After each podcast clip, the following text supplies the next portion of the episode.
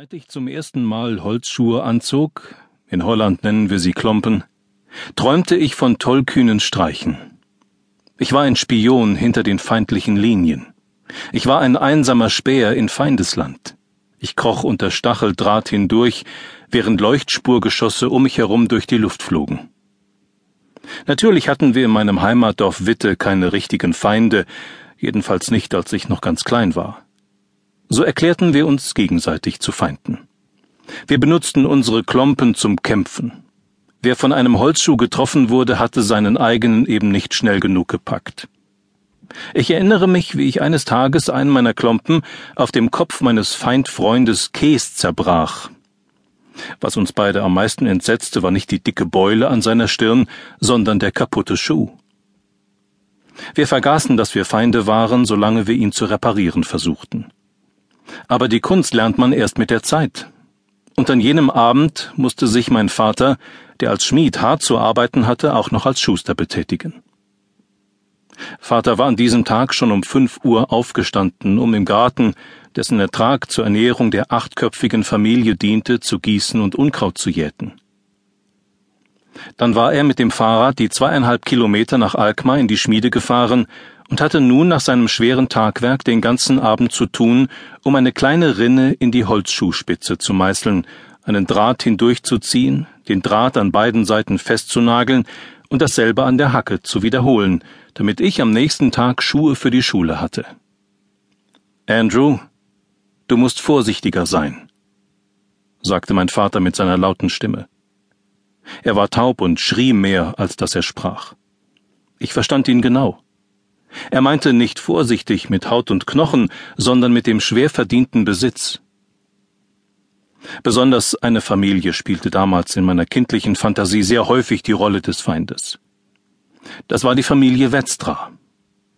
Ich weiß nicht, warum ich mir gerade sie ausgesucht hatte, vielleicht weil sie die ersten in unserem Dorf waren, die von einem Krieg mit Deutschland sprachen. Und das war kein beliebtes Thema in Witte. Auch waren sie evangelische Christen, die ihren Glauben sehr ernst nahmen, und ihr ständiges Gott befohlen und wie der Herr will, erschienen einem Geheimagenten meines Formats widerlich unterwürfig.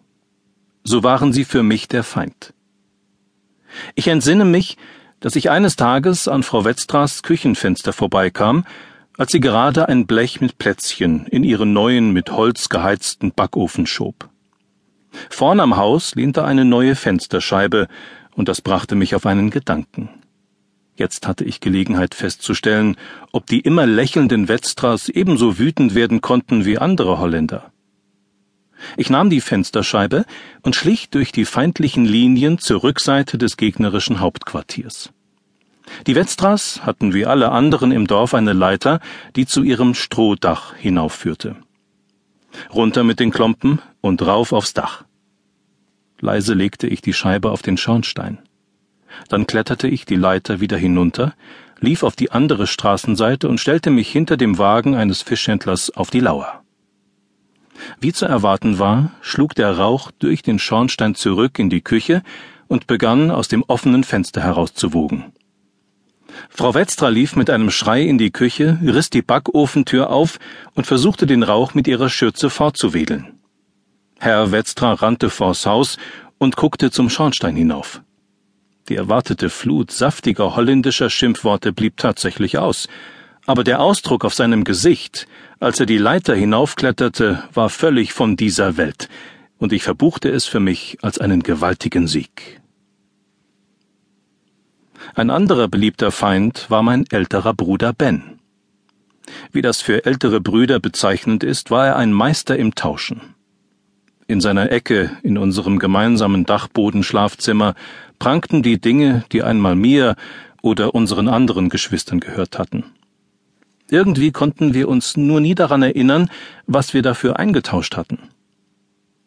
Bens kostbarster Schatz war ein Sparschwein, das einmal unserer Schwester Martje gehört hatte. Darin hob er die Pfennige auf, die er durch Botengänge für den Bürgermeister oder durch Gartenarbeit bei unserer Lehrerin Fräulein Boot verdient hatte. Immer häufiger konnte man jetzt in den Zeitungen lesen, was in Deutschland vor sich ging. Und in meiner Fantasie wurde Ben ein enorm reicher deutscher Munitionsfabrikant.